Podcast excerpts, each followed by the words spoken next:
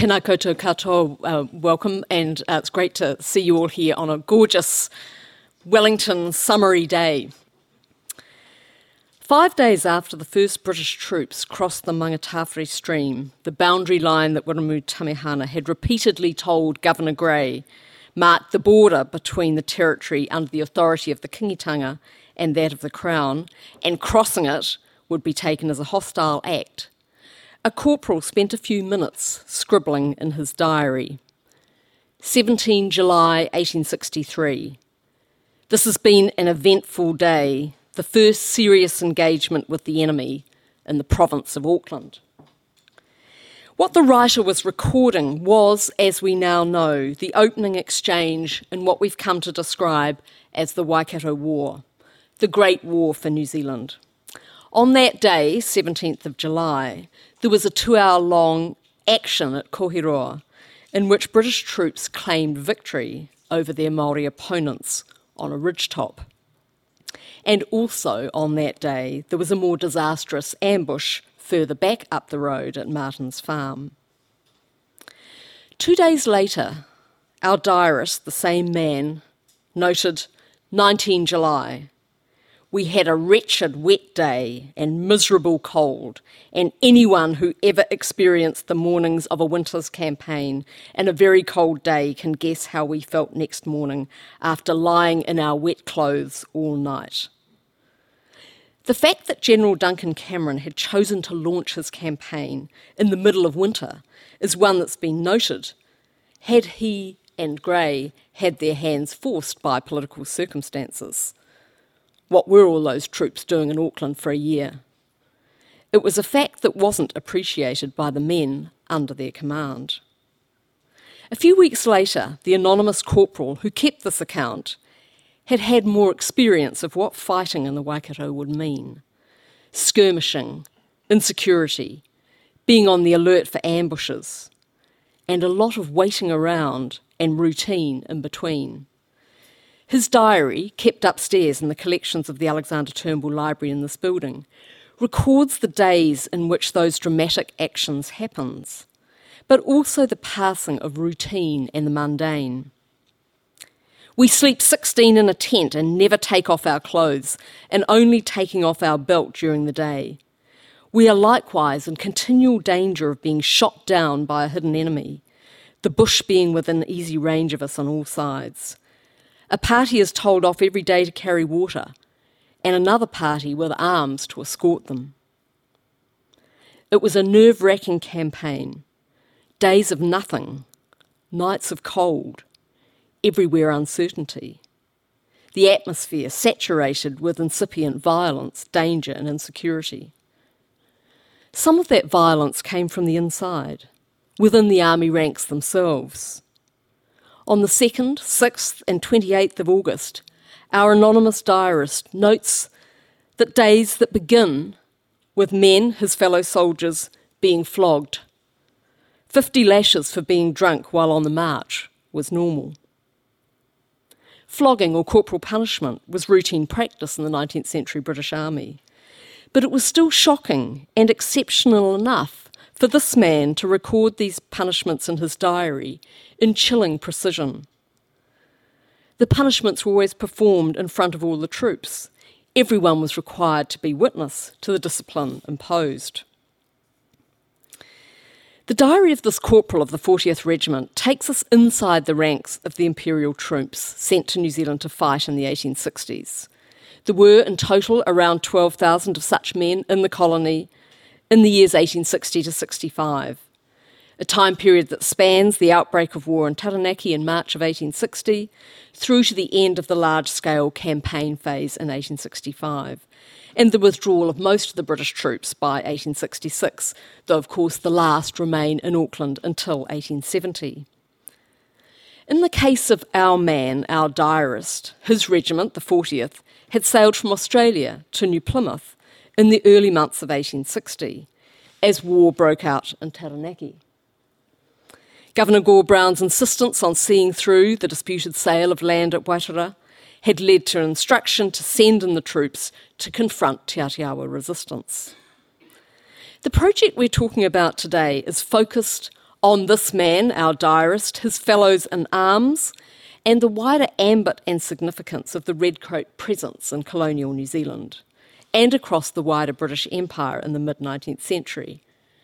A core question it's asking is who are the soldiers of empire who ended up in New Zealand fighting in the calamitous wars of the 1840s and even more spectacularly and disastrously in the 1860s. These events, as Neil has noted, are soon to be commemorated in the first day of remembrance, the Rā Maumahara, on the 28th of October. Our project predated the announcement of that day by the government last year, but it forms part of the wider impetus to know more, to unearth more, and to give greater prominence to these events in our history, and in so doing to recognise the long legacy they leave. In 2013 to 15, it was iwi that led the 150th anniversaries of these events, as these people are doing at Te Ranga on the 21st of June, 1864, remembered in 2014. In 2017 and into the future, what role will Pākehā New Zealanders have in recalling these events? Will we be paying attention, or will we be looking away? Speaking in this building at another event on Monday night of this week, Gary Wilson, who's the co-editor of the E-Tangata site, commented in answer to a question of why histories of 19th century conflict are often put out of sight or angrily dismissed by Pākehā. His answer was that expressions of Pākehā discomfort or uneasiness or impatience come from people not knowing their history, from an absence. If I can step into the space then between the past and the present for a moment, taking up that notion that the present is the moving edge of the past, can I make 2 points? The first, looking to the past. Although the largest numbers and concentrations of redcoats, imperial soldiers, were in New Zealand in the early 1860s, they were a constant presence through the 1840s to 1870, through those first 3 decades of organised settlement in New Zealand, first in tiny numbers as a guard to the governor, then in larger numbers as the war in the north broke out, and around Wellington and other parts of the country where there were those challenges in the late 1840s. So we have here Samuel Brees paints redcoats doing their thing on Wellington's waterfront between the banks and the barrack there. In Auckland, already a large barrack established and parade ground. And that long presence of both the 65th Regiment and the 58th under Colonel Wynyard. Auckland again in the early 1850s, where the ordinary life of the town includes redcoats at the wharf here. And of course we have the Fencible scheme, building that ring of military pensioner villages on the southern side of Auckland. Secondly, in looking to the present and outside the conventional forms we might think of as history, we see redcoats everywhere, in the landscape around us and place names, of which there are many. The remaining part of the Albert Barracks wall, cutting right through the middle of the University of Auckland campus. And I often wonder how many of the thousands of students at what our colleagues in the north call the Premier New Zealand University. Do they know what this wall represents, the fragment that is there? But what we also see is this event in many other places. In Lisa Rehana's magnificent current installation in Pursuit of Venus, from which this is a detail, we see redcoats appearing throughout that work of a reimagining of a neoclassical 19th century wallpaper, but telling a very critical historical story. In music, and this is where the title slide comes from, the thrash metal band Alien Weaponry's song Raupatu won the APRA Maiohia Te Reo Award at the Silver Scrolls last week in Dunedin. Their version of their winning song, Raupatu, was performed at the Silver Scrolls by this group Ariana Takau, who's also a staff member at the Turnbull Library, Alistair Fraser, Horomona Horo, and James Webster. And if you didn't see it last week, absolutely look at it on YouTube. It's an incredibly powerful, theatrical, strong version. Alien Weaponry have done a number of songs based on telling historical stories. Their statement, if I just go back for a minute, about why they compose songs in Te Reo and tell them from history, is, as they say, if it's something that's happened in this country, it's like, why should we not be learning about it? And we see in that statement about the nature of their composition an echo, of course, of the Otarohanga students' petition and call for more history, and particularly the history of the 19th century wars, to be told. We also see in poetry, in Irene Boutre's recent book, Flow, and an even newer, so new it's not yet published collection by Michele Leggott, Vanishing Points, stories and echoes of this history also present. It feels like a very historically resonant moment in New Zealand cultural life, a demand for an exploration of history. And I'll come back to Michele Leggott at the end. What we're wanting to do is to tell one part of that history. It's one that Vincent O'Malley, so kia ora Vincent, has found himself, I think, coming up against as he's taken his book, published almost exactly a year ago, around the country over the past year. A question that Pākehā New Zealanders sometimes have asked: how do I know if my predecessors took part in these events? What of the Pākehā protagonists? Who was the Crown or government forces who took up arms against Taranaki iwi in 1860-61, the Kingitanga and their allies in subsequent years? Who are the faces, the names, the lives behind the abstraction of government, crown, British, empire, or as W.F. Gordon famously put on his album, Soldiers of the Queen? Recognising that the 19th century army is a very different thing from the 20th century one. It's not an army of civilian soldiers, it's an army of professional men. It seemed to us important and worth knowing more about the faces behind the uniforms, the names behind the numbers, some of whom took their discharge from the army in New Zealand and became soldier settlers, but most of whom did not. Importantly also, this large group of men, soldiers, also served in other actions in other parts of the 19th century British imperial world. Some had been at the Crimea in 1854-56, others in India at the time of the rebellion of 1857. Others had served in New South Wales and Van Diemen's Land in Australia. Some of the men of the 40th Regiment, with whom our anonymous diarist served, had been in Victoria, where they'd been sent to keep order on the goldfields and been involved in that Eureka rebellion. In early 1860, they were suddenly in New Zealand. Who are they? Who are the faces behind the numbers? And where did they come from? Some of our answers come from the big data, as we might now call it, kept copiously and very carefully in the War Office archives held at the National Archives in Kew in London. And Rebecca will be saying a bit more about what we've extracted from some of this. They're also individuals, and we're wanting to always be moving, I think, between understanding them as a group and understanding them as individuals.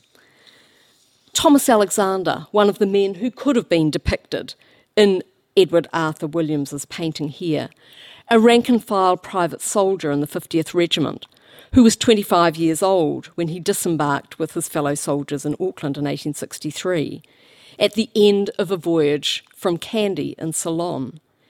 He had spent most of his 6 years in uniform with the regiment there, enlisting at the age of 18 in 1857. His experience was not unusual, symptomatic of the fact that the large commitment of the British Army to service abroad at this point in the 19th century. For Thomas Alexander, who grew up in Colchester, a garrison town, a life in the army was a highly predictable path for a young man whose father was a gardener, supporting a family of 7 children and an elderly aunt. Alexander served with the 50th in New Zealand. He took part in campaigns in the Waikato, but in March of 1864, he applied for a discharge on medical grounds on the basis of being medically unfit because of a serious case of ophthalmia, eye disease, which was quite common amongst troops. His application was successful. He was returned to England with a small medical pension. By 1871, he's married, is working as a farm labourer in his home county of Essex. 10 years later, his circumstances are little different. Indeed, they could have deteriorated.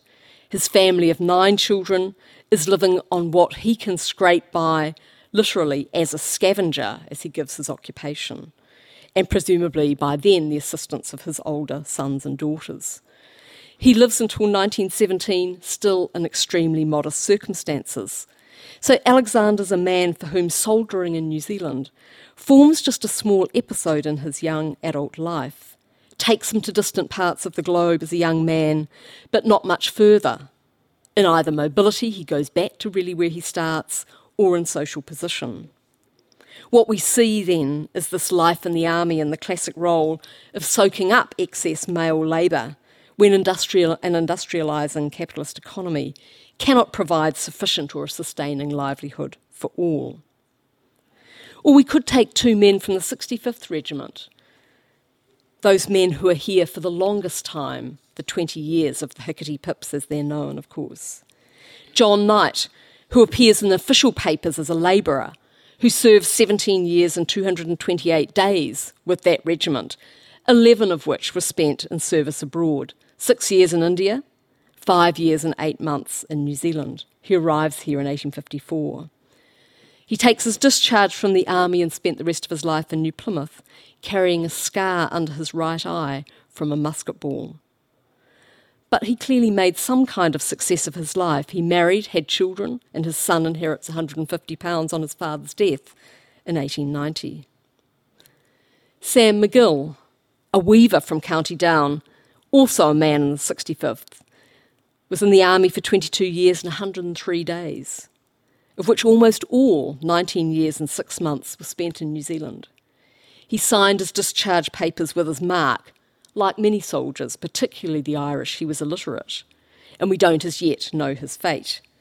He stated his intending place at the moment of taking his discharge as in Whanganui. Where did they come from? The overall picture of men being sent round the world where the empire demanded their services is apparent when looking at the patterns of where redcoats travelled from to get here. Alexander's regiment, the 50th, travelled from Ceylon. Others came from India. The 57th Regiment, again in Taranaki in 1860, travelled from Bombay to New Plymouth in 1860. And when more troops were needed there, the other side of India was called on. Men of the 70th, travelled from Calcutta.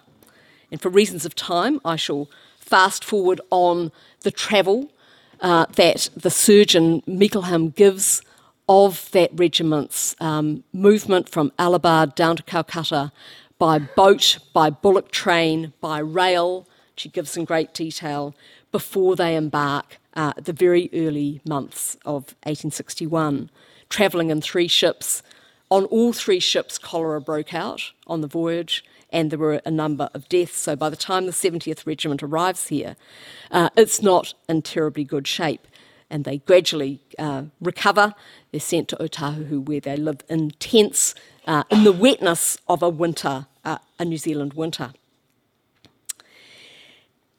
One thing that's very evident from what I've said thus far is that redcoats, British soldiers, were highly mobile. They travelled across the world in the pursuit not of venture, but rather at the end of instructions and orders given. That movement across the world makes the business of tracking them down 150 or so years later both possible but also quite challenging.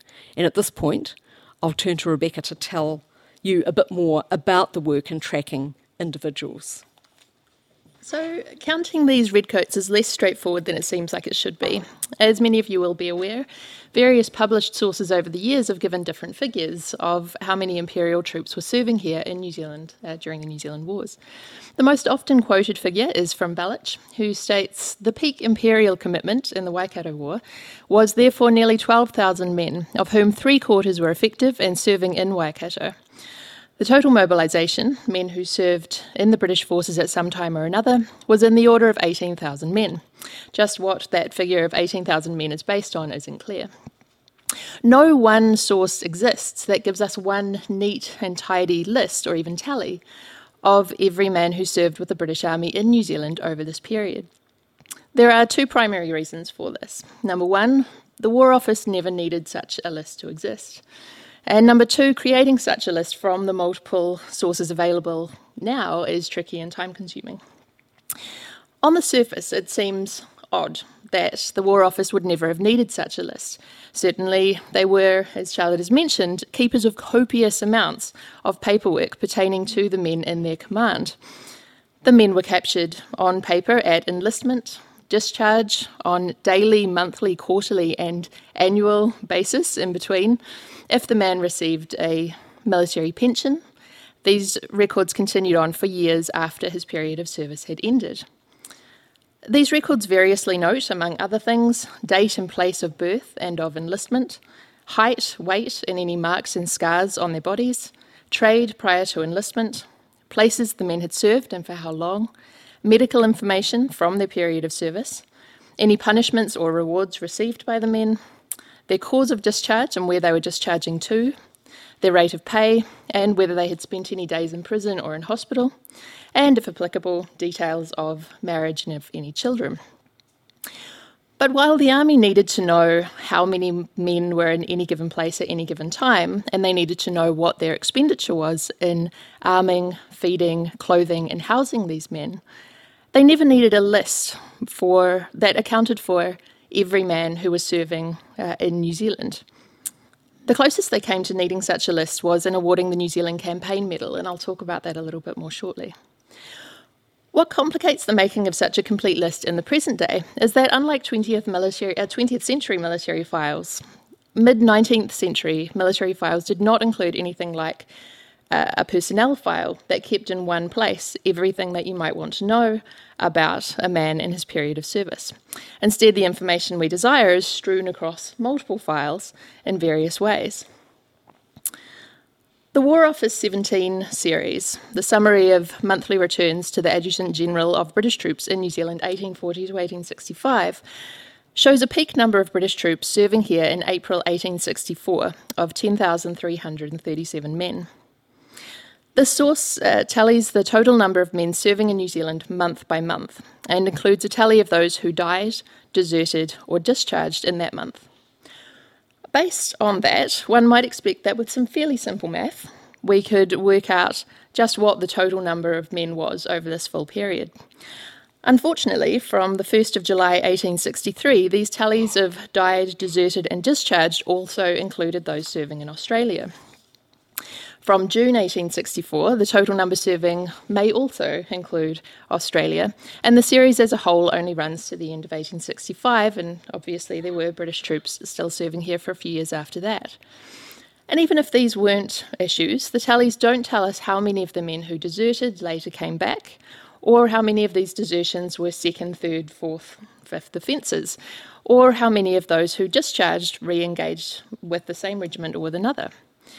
So while it gives us a good start point for counting, it has some issues.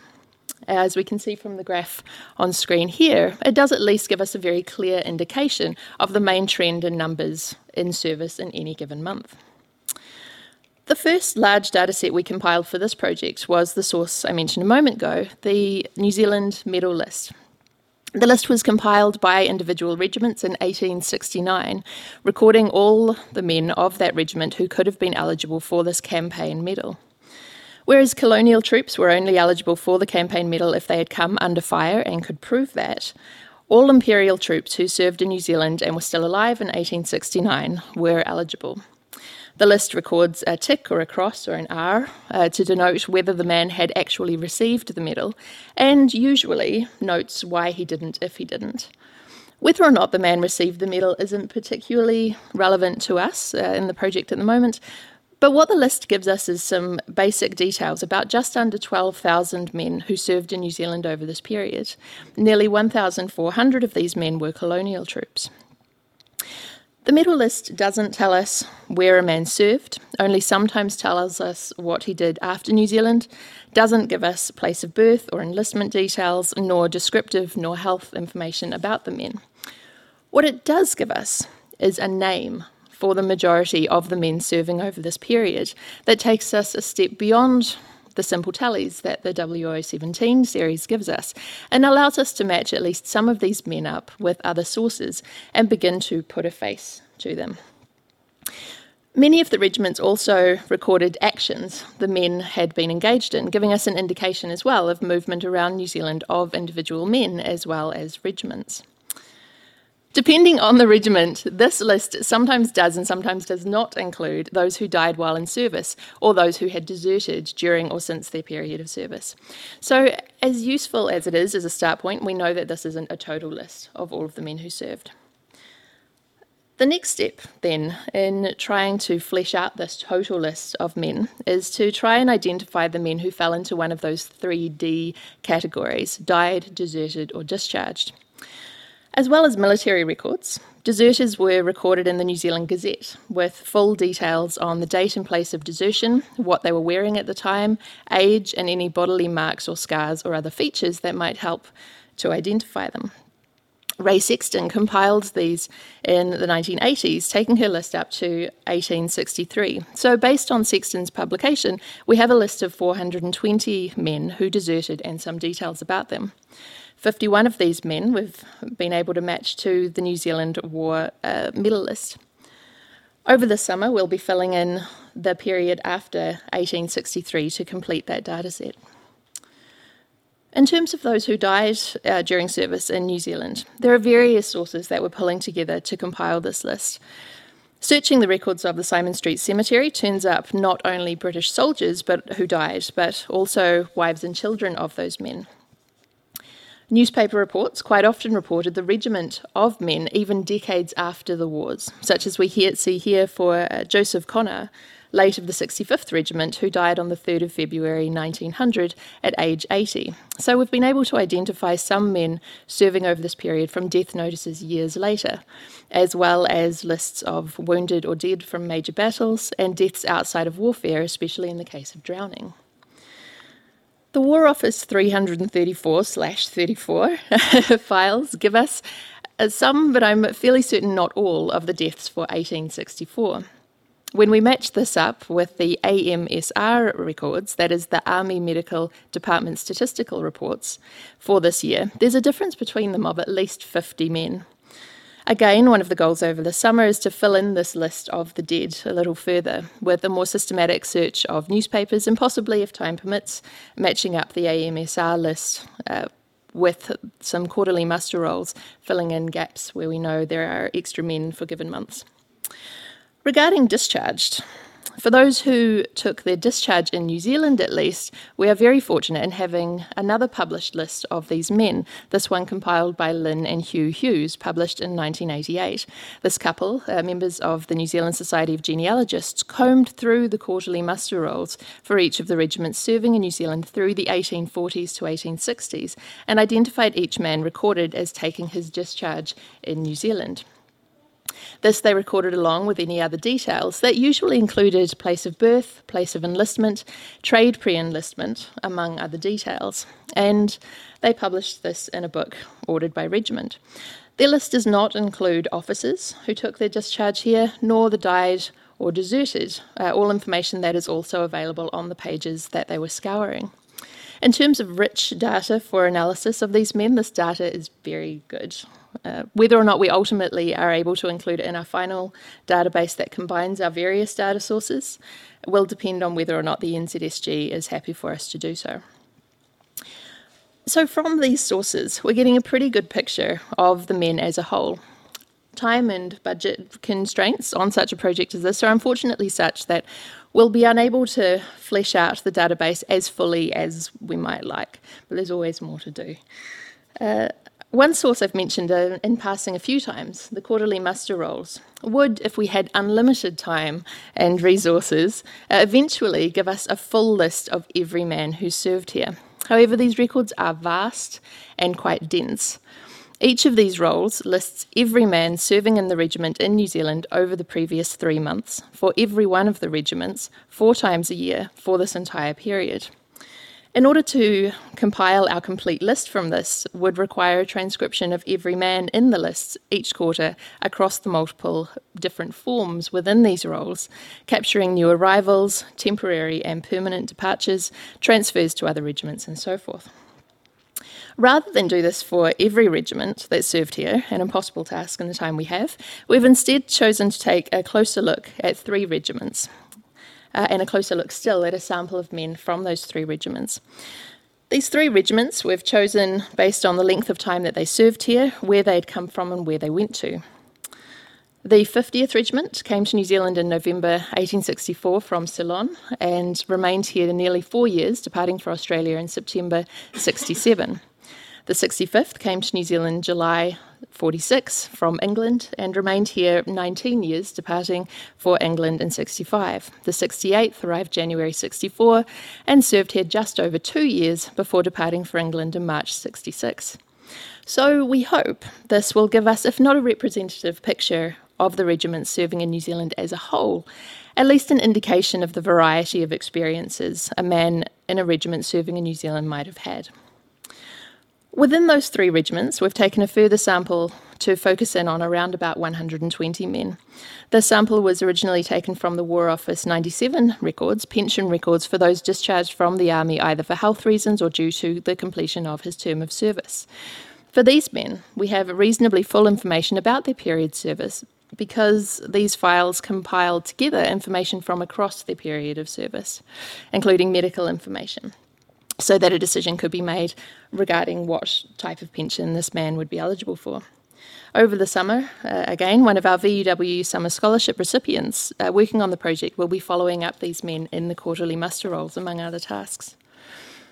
One of the ultimate goals for this project is to link all of these separate data sources together in one big relational database, giving us not only a more accurate tally of the number of men who served here, but amalgamating as many details as we can together, enabling us to put a face, so to speak, to the men and to enable some more interesting analysis of them. The aim is to make this public and accessible, and hopefully to do so in such a way that people can not only search for a man by name, but also play with the data a little bit, visualising it in various ways to come to understand the patterns that we might be able to see a little bit better. The first step in this data release will come in the next couple of weeks, when we'll be putting up a transcription of the New Zealand medal list. Just quickly, before I pass you back to Charlotte, a few very preliminary findings from our data so far. Among those who took their discharge in New Zealand, 57% had been born in Ireland, just 39% in England and 3% in Scotland. This is in very stark contrast to the British-born population of New Zealand at the time, which was around 60% English, 25% Scottish and only 15% Irish. And it was in contrast to the composition of the British Army as well.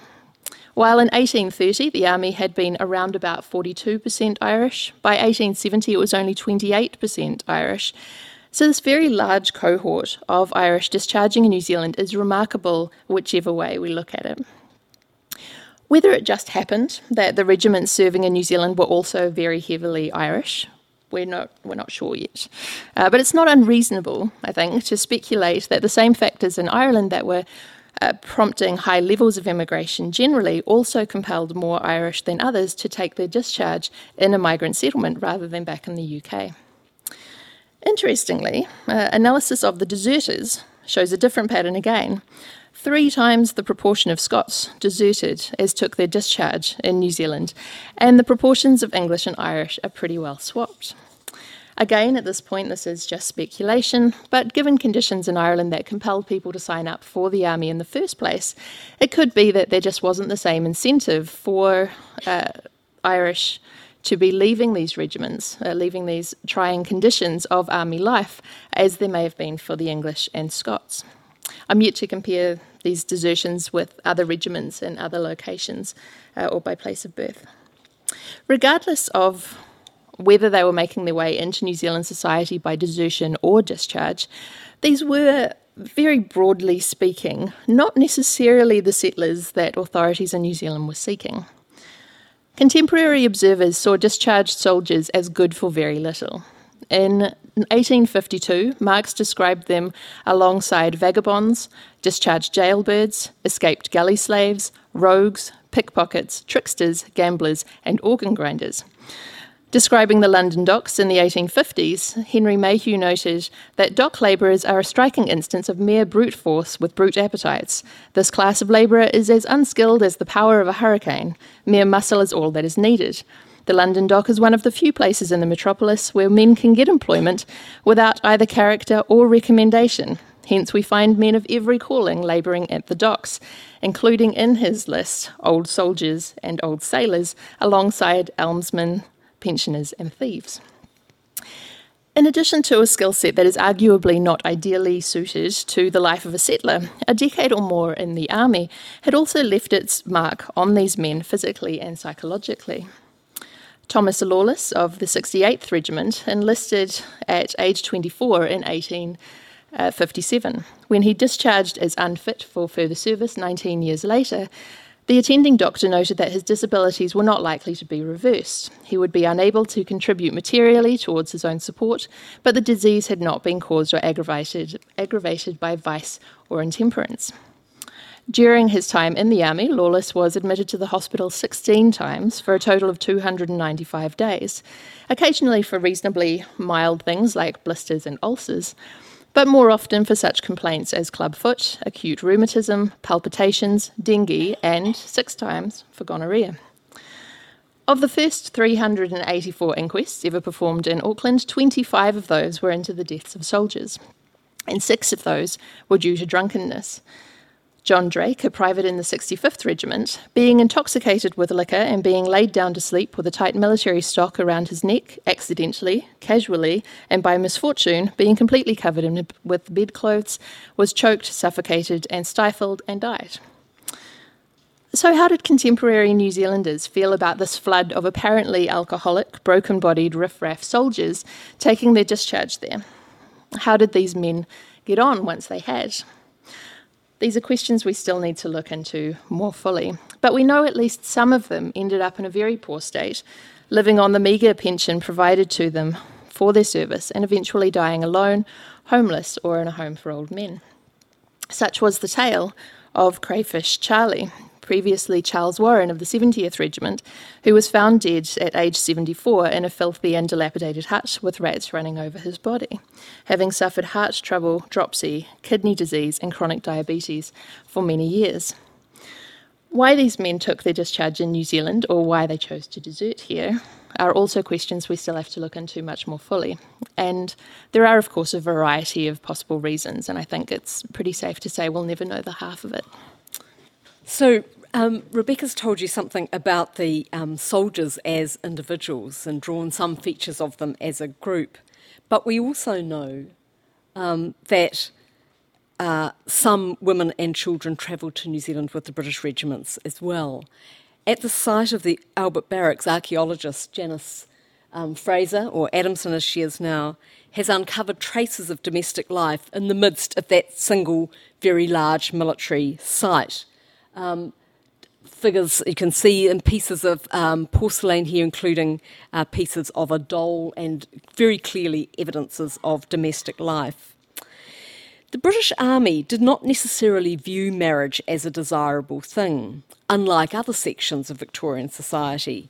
Wives and families threatened regimental solidarity, were expensive, impeded the movement of troops from place to place. Life in the army was more often as a bachelor for most, and it was true for officers as well as men. Duncan Cameron himself had never married and only did so in his retirement. But some men did marry, and some of those were permitted to marry on the strength, i.e. their wives and children, supported by the regiment and travelling with them here. In return, some of them were required to do the laundry and sometimes other domestic-related tasks. When regiments were sent on overseas service, only a small proportion of women and children travelled with them, again, often literally a lottery at the quayside. But, as we can see from these archaeological pieces, as well as some of the documentary records, some wives and children were present with troops in New Zealand. Some men did marry while on service here, sometimes to the chagrin of their commanding officers. Conditions for women and children on campaign were often pretty dire. Some Aucklanders were so appalled by the living conditions of some military families that they started a welfare society in order to support them more, and some of the very earliest welfare organisations date from this period. Women became casualties of war along with men, as men fell victim to the risks of the New Zealand environment as much as to risks in action. In February of 1865, the Daily Southern Cross carried the report of the death of Corporal Payne of the 12th Regiment. He had drowned in the Waikato River while stationed at Naruawahia. Payne had been one of several soldiers in a canoe that got upturned. While others swam to safety, he had been, as the newspaper put it, encumbered with haversack and belts. And the newspaper added a further gloss to its report of this incident. This accident is to be the more deplored as the deceased was going to visit his wife, who has only just arrived in Auckland and who he leaves with two children, to lament his untimely loss.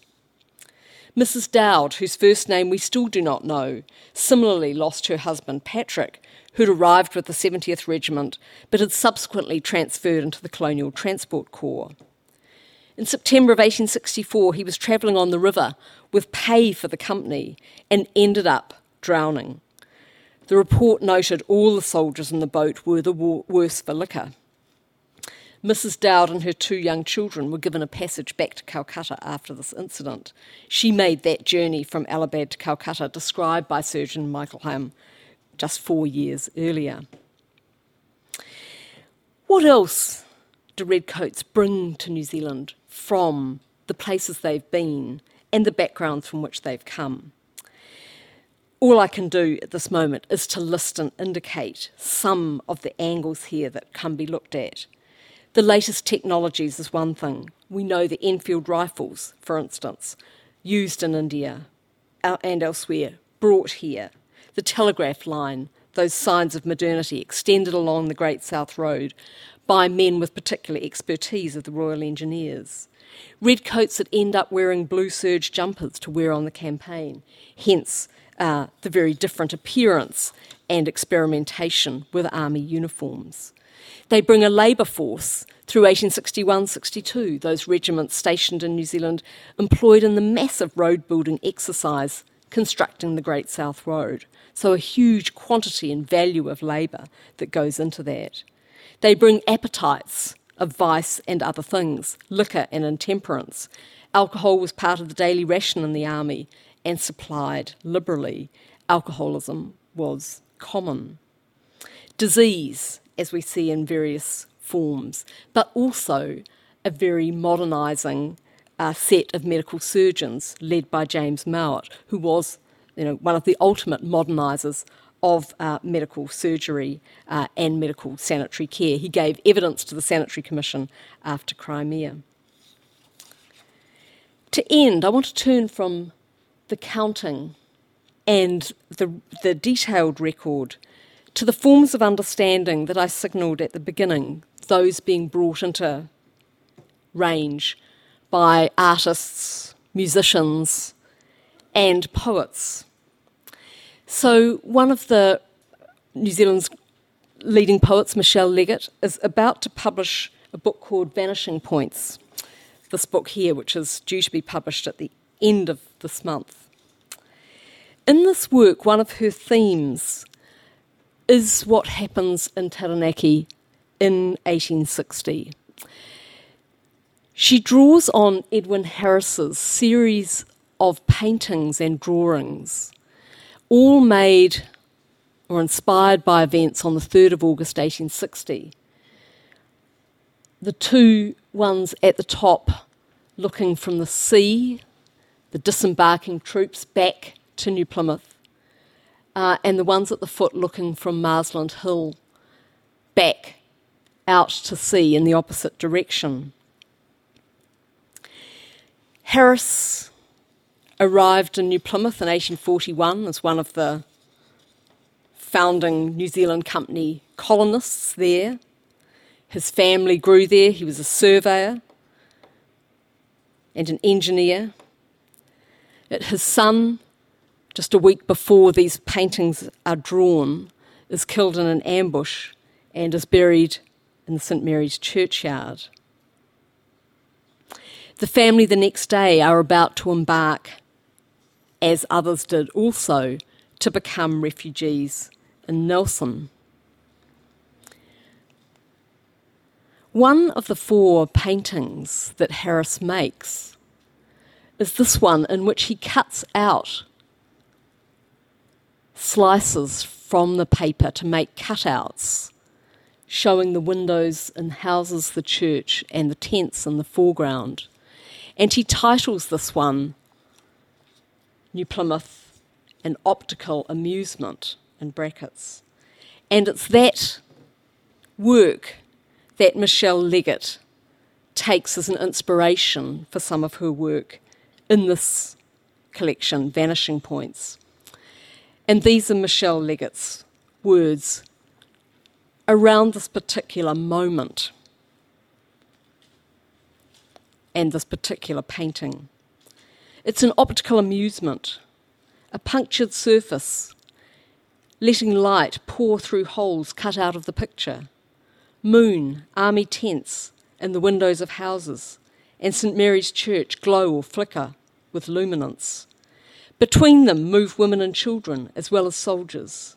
Steamers, a brig and a schooner ride on the moonlit sea. Part and not part of the scene is the artist's son, who lies 3 days buried in the churchyard at the foot of the hill, where his father sits sketching the arrival of imperial troops. Now walk away from the painting when it is lit up and see how light falls into the world on this side of the picture surface. Is this what the artist meant by his cutouts? Is this the meaning of every magic lantern slide? Thank you.